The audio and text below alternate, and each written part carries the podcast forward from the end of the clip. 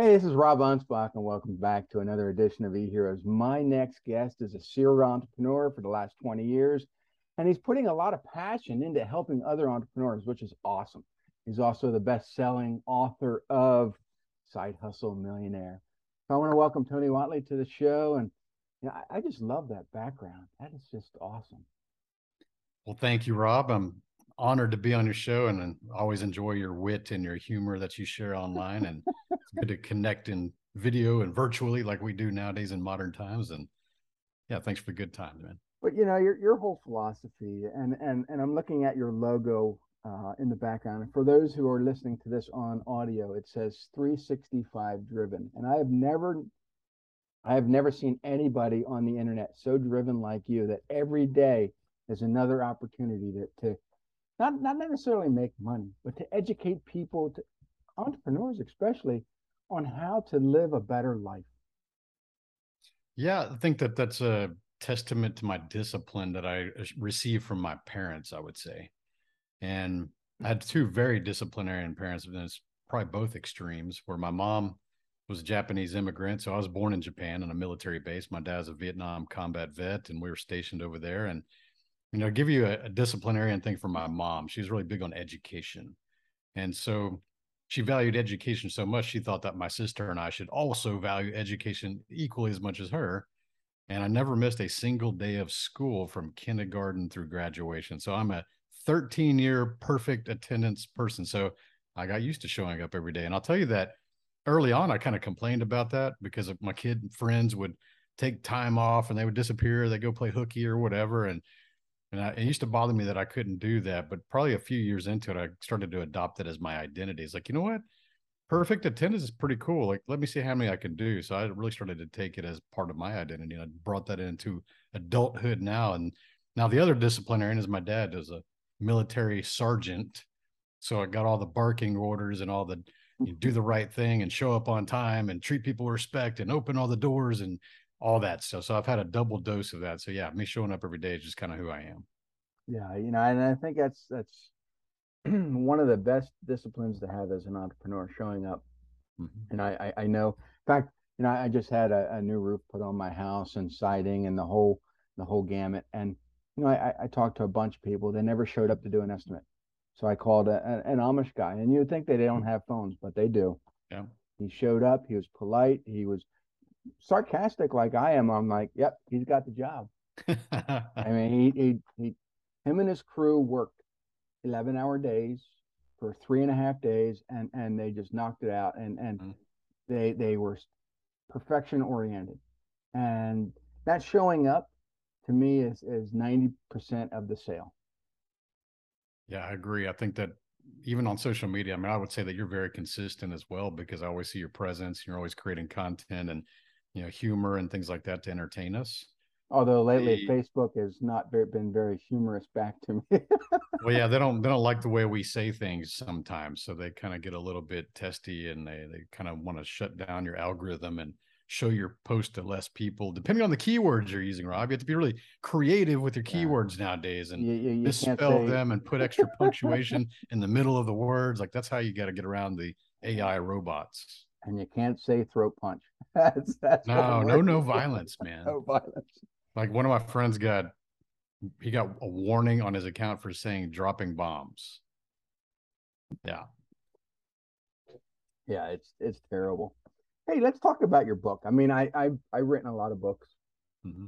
but uh, yours is yours is uh, you know always top of mind when I'm I'm trying to find something new to read, mm-hmm. and uh, I and I know there's a lot of entrepreneurs who don't have it, and and I think it's probably one that every entrepreneur should have, at least in their library to reference it every day.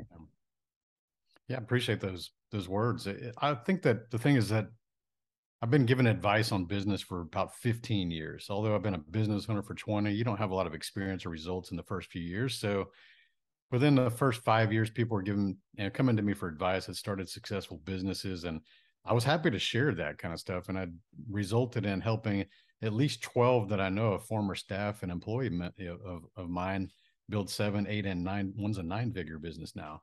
And so they're always telling me that I should be giving this advice. And man, I just had all the excuses not to do it.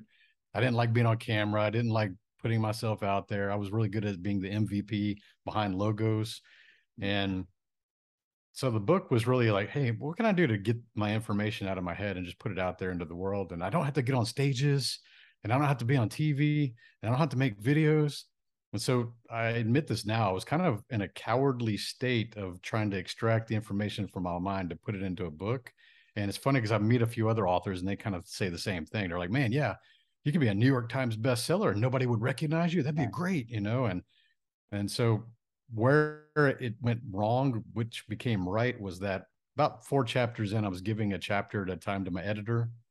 And the editor's like, man, this is really good. It's gonna do really good. And and he's like, someday they may want to interview you. You may be on TV or asked to speak. I was like, oh crap, here it is. And so I had to invest in myself to become the right person. And mm-hmm. and so that's why I do what I do now, but it wasn't intentional like that. But the book itself, it's how to really start your business. Cause I think that at the water cooler talk, like in the corporate settings, there's always Barney and Steve and Susan that are always talking about, you know, someday I'm going to start a business. Someday I'm going to do this. Someday I'm going to do that. Someday, someday, someday. And and I've met so many of those people in my life over 25 years in corporate, and none of them did anything. I think literally, I, I thought about this last week. I, matter of fact, I said there's less than five people that I can count on one hand that have actually took the advice I given in a corporate setting and actually went and created a business. Five, yeah. and I've had employees of teams of 75, hundreds, and all these different people. So it kind of blows my mind. So I said, okay, how do these people get these past the idea phase for business? Because everybody's got ideas and they pat themselves on the back.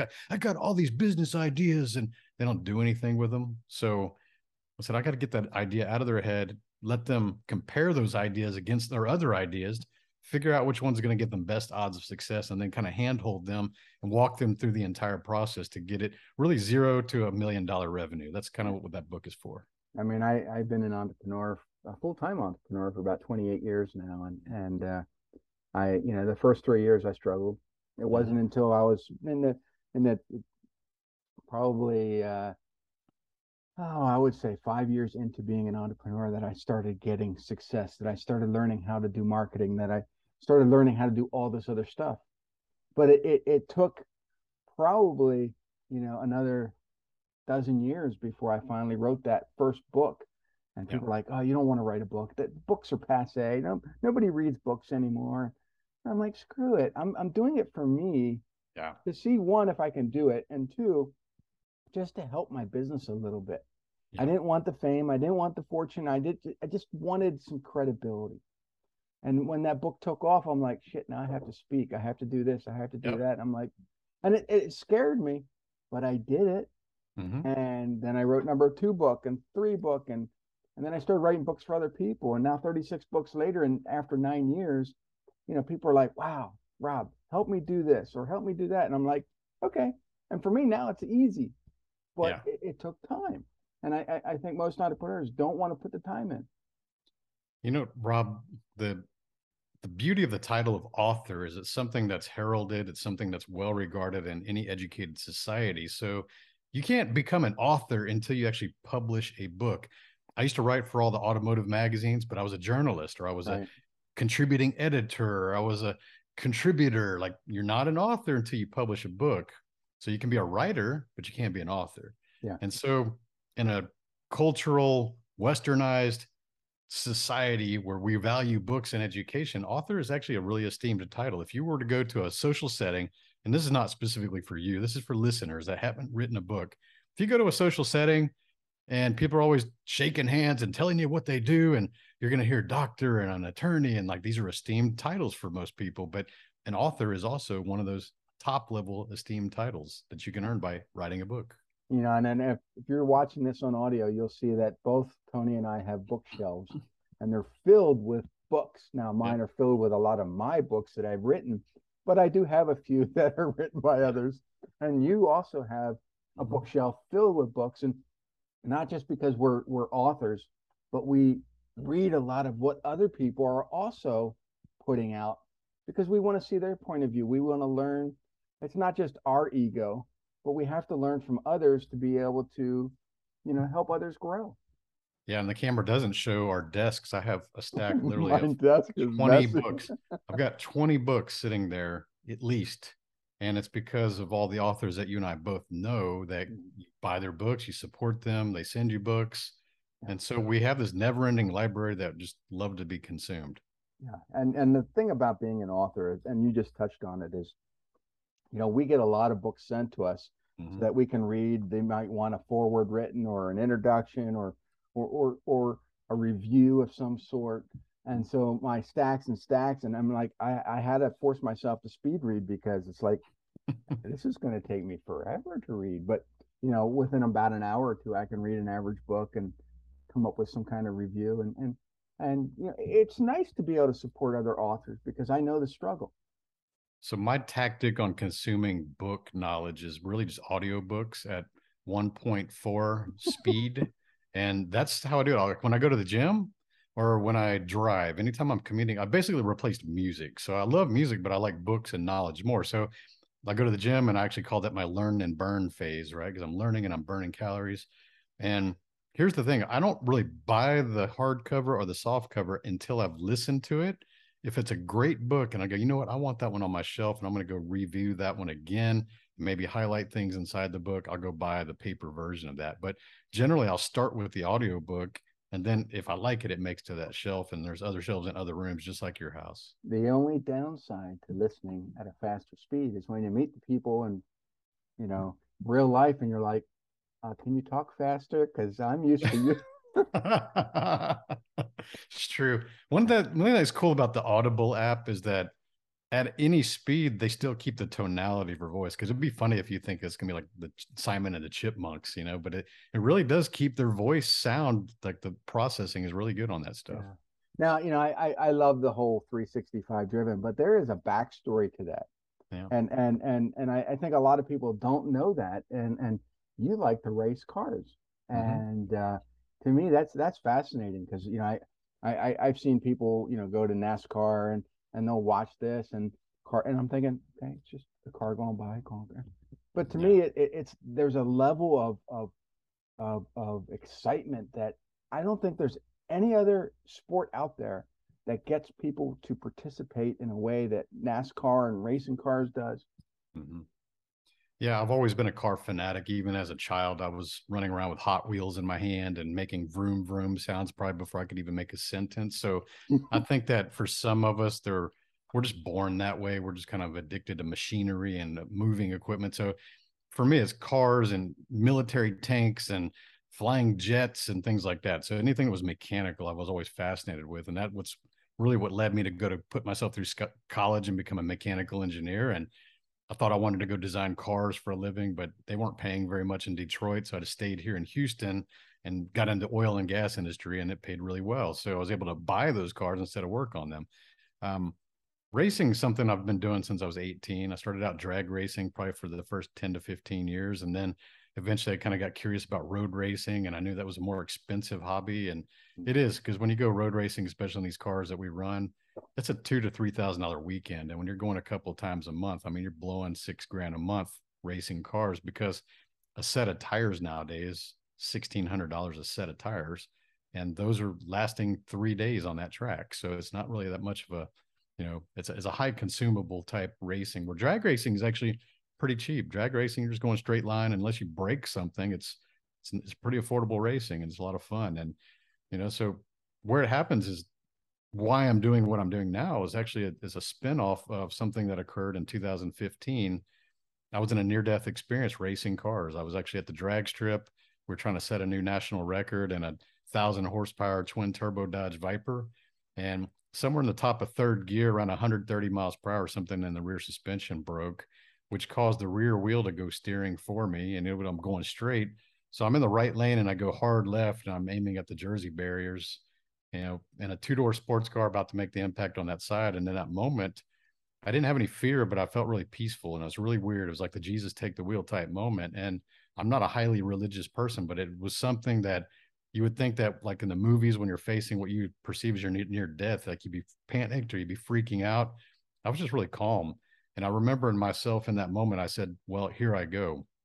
You know, the impact occurs, and I'm looking at the damage uh, after I finally get out of the car. And you know, there's wheels off the car, and the car is just destroyed. And a, a series of questions comes up when you're in that kind of a situation. And i know the listeners maybe have something that they can relate with or they've seen this or they've seen the passing of someone in front of them. And you start to think about how would i be remembered if i would have died right there? And you're looking mm-hmm. at where it happened. And that's the course of questions for me. And i said well i don't know how i'll be remembered but how did so and so get remembered how did that person get remembered and you go okay we were kind of the same we're kind of the you know in the same circles we were doing kind of similar things and man, it was always like nice guy, cool cars, gone too soon. Like those three sentences kept popping up in my mind. And I said, okay, nice guy, cool cars, gone too soon. It's like, is that enough? Is that really something to be proud of? And I was like, it's average. Mm-hmm. It's like, okay, so do I want to live my life? And I was in my mid 40s at that time. And I was like, do I want to live the rest of my life being average and then being remembered as average? And the answer is hell no. Like, I don't want to be average. I've achieved so much, but I would still have been remembered the same as average. Because the thing was, Rob, is I wasn't impacting enough people with within my capabilities to do so. I knew that I could go impact millions of people, but I was hiding because I didn't want to be on stage and I felt uncomfortable putting myself out there and I didn't want to write the book and all these things that I'm doing now. So that accident and these series of questions is kind of thinking about what's your obituary going to read if you were to pass away today, right?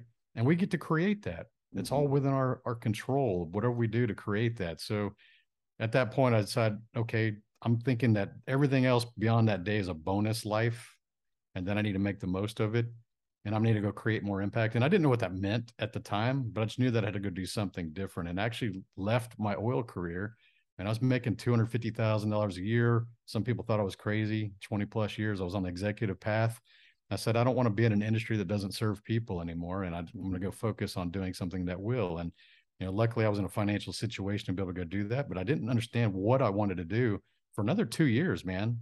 Mm-hmm. Yeah. I, you know, I, I look at some of the entrepreneurs now and, and, you know, COVID really did a number on a lot of them.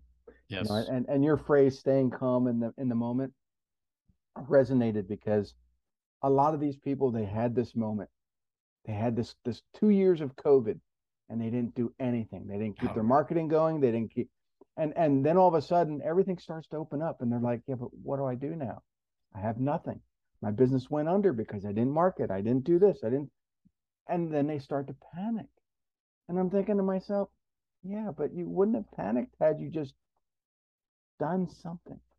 But I want, I want to add to that. I want to add to that. 2020, right? We're in March of 2020. Everybody go back to that because that's when we were freaking out. Nobody knew what was going on. And they're showing videos of people literally passing out on the sidewalk in China. And like, holy crap, is this chemical warfare? What's going on? And so the media got us all stirred up in a frenzy and hyped up. And I get that. So 14 days to flatten the curve like that's what they were telling us right so everybody go okay cool we can we can take 14 days off because people are passing out on the sidewalk like we can do this right and so after a few months, you start to realize there's this is kind of a BS. Like there's a lot of hype going on here. That's like a control factor. And then they're trying to enforce things and force you to do things against your will. And they're talking about laying you off and they're calling you non-essential and that your business isn't worth anything. And so I was supposed to speak at four different events later that year.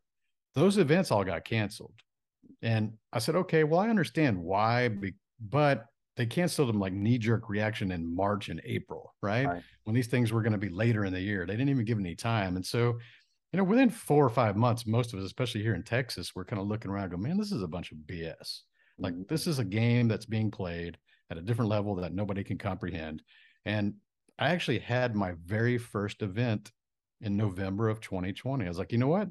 All these other people are hiding and going into hiding and closing things. Like I believe in my audience. I believe in who my customers are. We're going to host an event. And I'll tell you, when we contacted that facility in Utah, right there in the heart of Zion National Park, they were happy. They were so happy that we called them because they're like, people here are living normal in the canyon. So I don't know why everybody's freaked out. Like, mm-hmm. thank you for calling us. Like, we would love to host your event. And we had the very first one in November and actually call it the advance because I said, while everybody else is retreating, we're advancing. Mm-hmm. And for the next course of those two years, you and I both did this. We're very vocal about the things we see and the things we disagree with. Right. And let's be real, like our Facebook memories right now are two years of I told you so's, right? But the thing is, is that people saw that, man, this guy's actually taking a stand and he's actually believing in his people. And we got people, we had 40 people show up at that first event right. from all over the world. People from different countries and continents showed up. And so I went hard on betting on myself and my audience, and it really paid off in 20 and 2021. While a lot of people, like you said, they went hiding. All these influencers didn't want to touch talk about the touchy subjects. They kind of got quiet. And then now 22 hits and they're like, hey, we're back. It's like, no, you, you shouldn't have never left. You right. left your people hanging. You should have never left. You know, I, I like what you just said, betting on yourself. And and there's a lot of people are like, oh, I should put my money in real estate. I should put my money in stocks and bonds and mm. put your money in yourself. That is your number one investment right now. And and you know, it took me a long time to figure that one out. But once I did, it's like, I'm all in. This is what I'm doing, and this is how I'm going to do it. People are like, "Well, Rob, you're doing it wrong." No, I'm doing it the way I want, mm-hmm. Not the way society or some other guru tells me. This is how I'm doing things, and and you know when yeah, I, I, granted, I've written a lot of great books and people enjoy them, but when I started putting the whole Rob versus series out, which is my sarcastic take on dealing with scammers and lousy customer service and and boy, over COVID, lousy customer service took oh, yeah. it just went off the charts. You know, those provided a moment of laughter for people. They pick up the books, they laugh. There's a little bit of a, a life lesson at the end of each each story, mm-hmm. but each book contains about 50 stories. And people would call me up, wow, I laughed so hard. My husband laughed so hard, we want to hire you. Wow, okay. I've gotten more response from being sarcastic and and, yeah. and and and letting people know who I am than I ever did with all the other books. And I, and I and and I think that you and I both know that us individually, that's our personal brand. That's who people yeah. trust. They know, like, trust, and feel safe when you're dealing with us. You know, most people in this space, we'll call it the personal development space. Most people take themselves way too seriously, especially guys that I get compared with a lot, like the alpha guys that are know, doing some alpha cool manly shit. Like most of them take themselves too seriously. You never see them make a joke about themselves or I use any self-deprecating humor. Literally, I just finished a year of improv comedy school. Like I went every cool. week and I did all the stuff and went through all five levels of that and I've performed on stages and I said, Hey, I'm already a speaker, but what other skills am I investing back into myself to become a better or more effective speaker or communicator, even on these podcasts? Right. So I like the comedy thing and it's good. Humor is the one thing that transmits across all the different societies and all different people. Like everybody wants to laugh. Right. right. And so I enjoy that you bring that kind of stuff to it and the post, the we're snarky sometimes on our posts. And it's fun because more people need like that because there's too many people just taking themselves too seriously. Yeah, I mean, and I've met a lot of people, and and sometimes I can be off-putting, but I I, I went to a convention and and and uh, I interjected myself into a conversation, and the one guy turns to me and goes, "Rob, you're such an asshole," and I'm like, "Okay, great." And and the funny thing is, is later that day we started having a conversation. I, I've I've you know developed a relationship with this guy. We're we're great. I mean I've had him on the show. I mean, and, and it's it's sometimes you have to break the ice and you have to be a little rude to get someone's attention. Mm-hmm. And you're it's either going to play one way or it's going to play the other. I mean, yeah. it's life. I mean, if if he said, "Hey, Rob, uh, I'm never talking to you again," I'd be fine with that too. But it didn't, and and but th- I think there are people out there that push the wrong way or push yes. too hard, and and they they kill the sale right away or that relationship that they think they're going to have. So a thoughtless thought leadership. Let's talk about thought leadership because that's a, that's the subject we're talking about here. So to be a thought leader, you have to be very bold with what your beliefs are and your opinions are that you know today, and that's based on evidence, data, experience, wisdom, all those details that we look as data points. We form an opinion, but we have to be bold, bold about putting it out there, right? Mm-hmm. Now, where most people get this wrong is they kind of put that out there and they build their identity around something that they used to believe in and even if they change their mind internally they're not going to go repeat what they truly believe in because they've built an identity around their old self or their old beliefs mm-hmm. real thought leaders go hey you know what i have new evidence new data new discoveries new wisdom I changed my opinion. This is why I've had different sources of input to come in and I have a different thing that's formulated. And here's what I believe now. And you have to be equally bold with your new thoughts. Mm-hmm. So that's what a true thought leader is. And there's so few, so, so few out there, especially online, that it's fun to just realize that, man, you don't believe what you're posting. I, I know you. Like, you do not, you're such a coward. You don't want to offend your Aunt Sally. You don't want to offend your best friend. You don't want to offend your wife. Like, it's because you're being a coward. You're not a thought leader. You're a thought repeater at that point. You know, I, I just tell everybody I'm an equal opportunity offender. That's right. I mean, just offend everybody and, and let the chips fall where they may. But I was watching one of your videos, and it's probably one of your intro videos on on uh, it was your website, and and the three points that I, I I picked out was was you know you you live your life trial and error, uh, you want to provide a lasting legacy, and and provide true freedom mm-hmm. and that to me is the ultimate entrepreneur accomplishment. And and but you know people entrepreneurs right now they don't want to do trial and error. No. They're, they're not thinking about the future. And as to them it's not true freedom because they want they still want assistance from the government. They want their free health care. They want this. They want that. Dude yeah. I, I haven't had free health care in 28 years. I don't know what that means yeah, well, I actually got into a debate last week on another show with the host, conservative platform, and he was talking about how unfair the social media platforms are by censoring conservative voices. And I said, I agree that they are doing that. And then he started getting to the, well, I believe the government should regulate these platforms and the government should do this. And I was like, whoa, whoa, whoa, you're sounding like you're far left progressive right now. You're asking for more government regulation. And it kind of stumped him.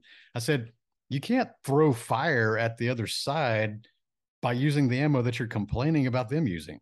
Like, so I said, these platforms, although we disagree with the way they behave, they're privately owned platforms, just like someone walking into your house, you can tell them to leave. Whether we like it or not, we can choose to use the platform or we can go somewhere else. And, and he couldn't see the connection that the government being involved and all. So I was like, dude, like you have to like understand, like whatever we throw at them, they can use against us later. Mm-hmm. So, do you want more government regulation or do you want less government regulation? Right. So, yeah, I love these topics. He wouldn't change his position because he was, you know, it's like, it's just censorship. It's just censorship. And I was like, dude, I've owned some large, large platforms with hundreds of thousands of members.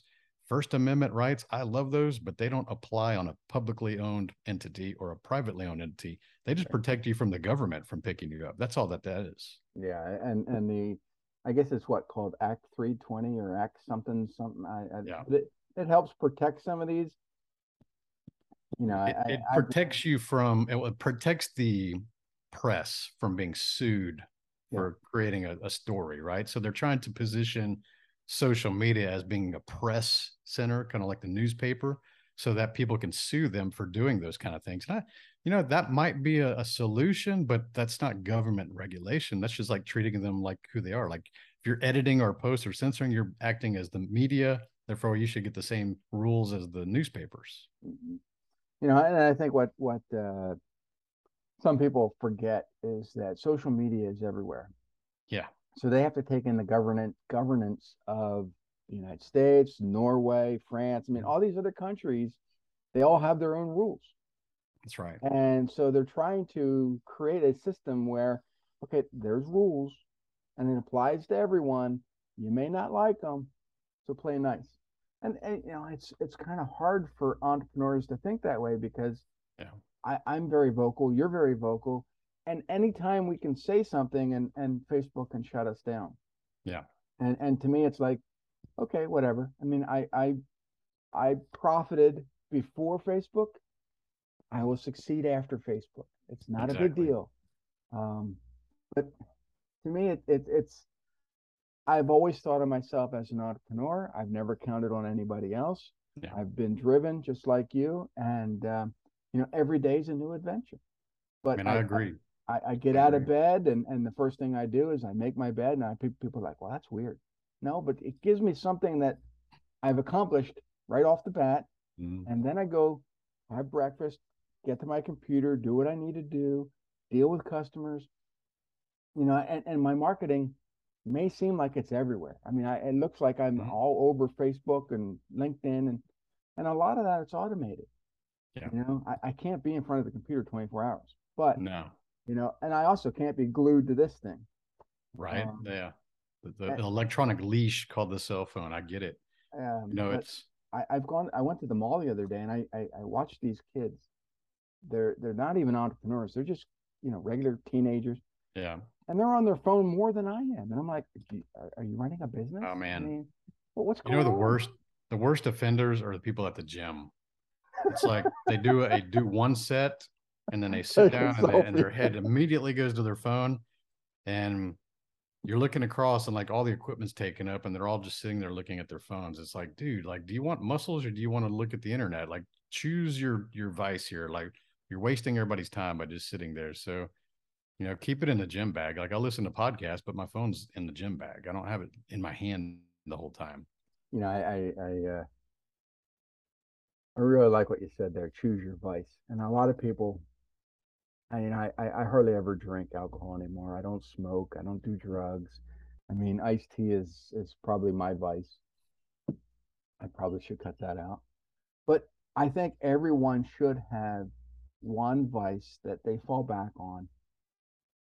You know, because we can't, you know, and I'm not saying that we as an entrepreneur should think, you know, business 24 7 but we do need to occupy our brain with something else that you know because for me over the summer mowing the lawn i push mow because it gives me exercise mm. and it enables me to think for an hour and a half i mean i put my headphones on play my 80s music and and i i come up with more ideas in that you know hour and a half of mowing than most people will come up you know in in a whole year of, of doing whatever they do but it, it gives me that pause, you know, and, and so I, I think some people just need to get away from their business to think better, more clearly.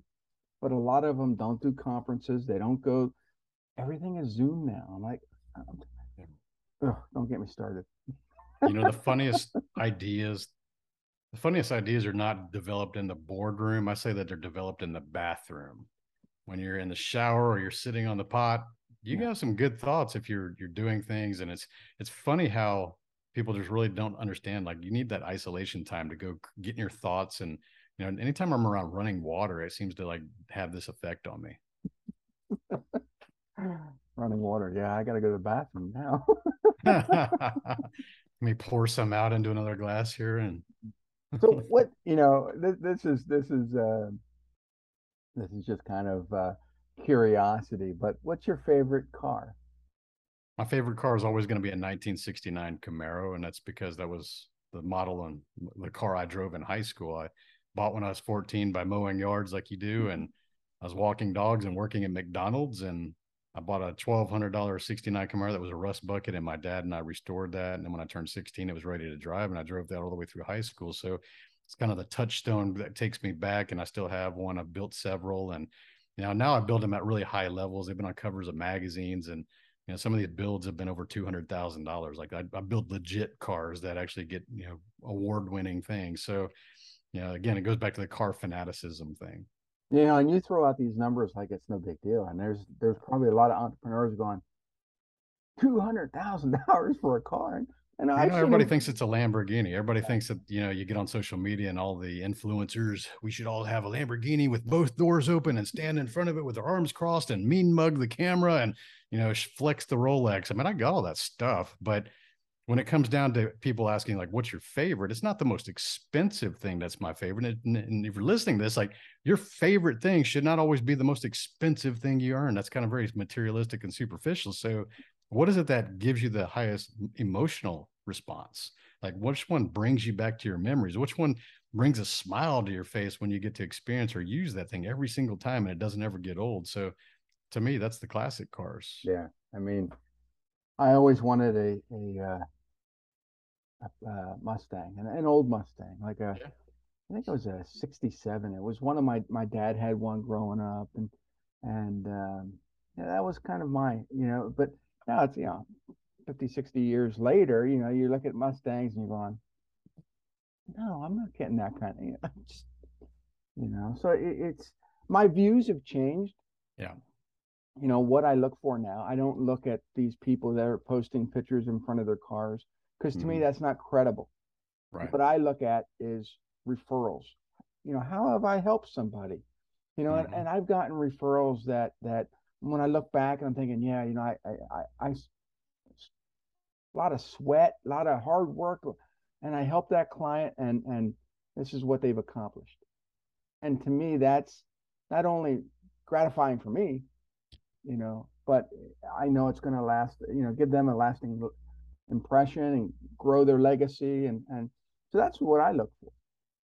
You You know, know, you do it the right way because I see that there's a lot of coaches and consultants out there that like to shine the spotlight on their key clients because they kind of want to take some of the, you know, the, the the shine off of them and say like, I did that. They're they're only successful because I was their Yoda and I led them. And so it's always me, me, me, me. And I see Mhm. this, or somebody that's a, a an influencer will post some win that they had that they uh, they oh I got this landed this awesome deal or I got invited to do this keynote speaking and then sometimes you see their coach respond and they're like well that's because you're part of 365 driven like they it's like they're trying to steal some of their credibility it's like dude that's so terrible like guys if you're listening and you have a coach that does that to you like get rid of those people because they should be the MVP in the background. Now, if you decide you want to throw some bones back to the coach and say, "Hey, thank you for everything you've done," like that's amazing. We greatly appreciate that, but we don't want to be the one that steps in any part of your spotlight. We want you to be able to build that for yourself and then grow that. And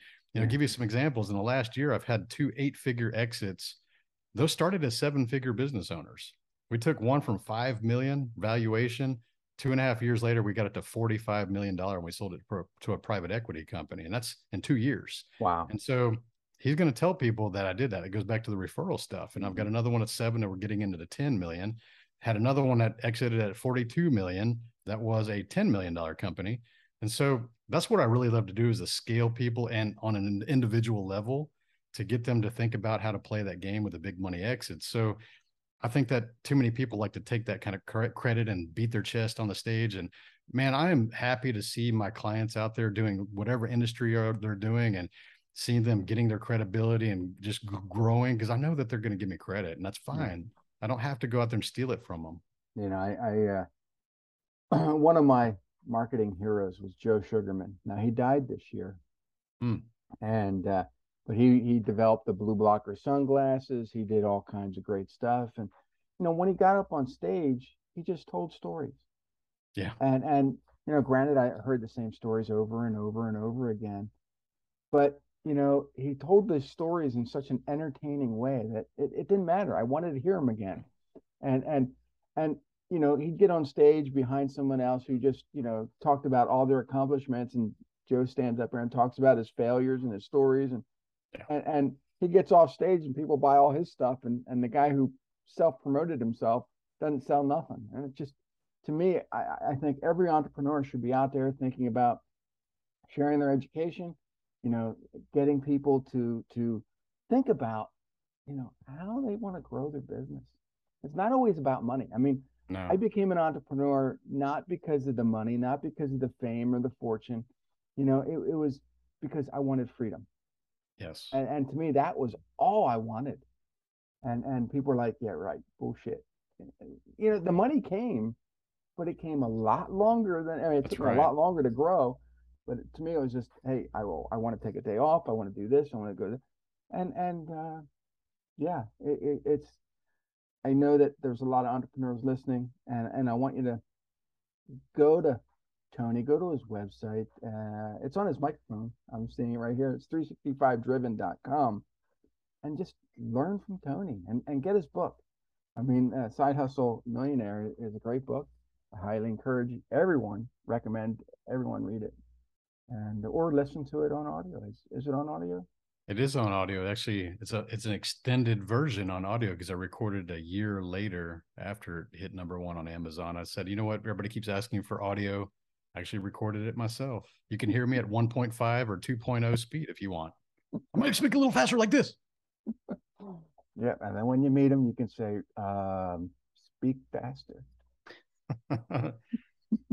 well, So this was fun, Tony, and and for for everyone listening, please head on over.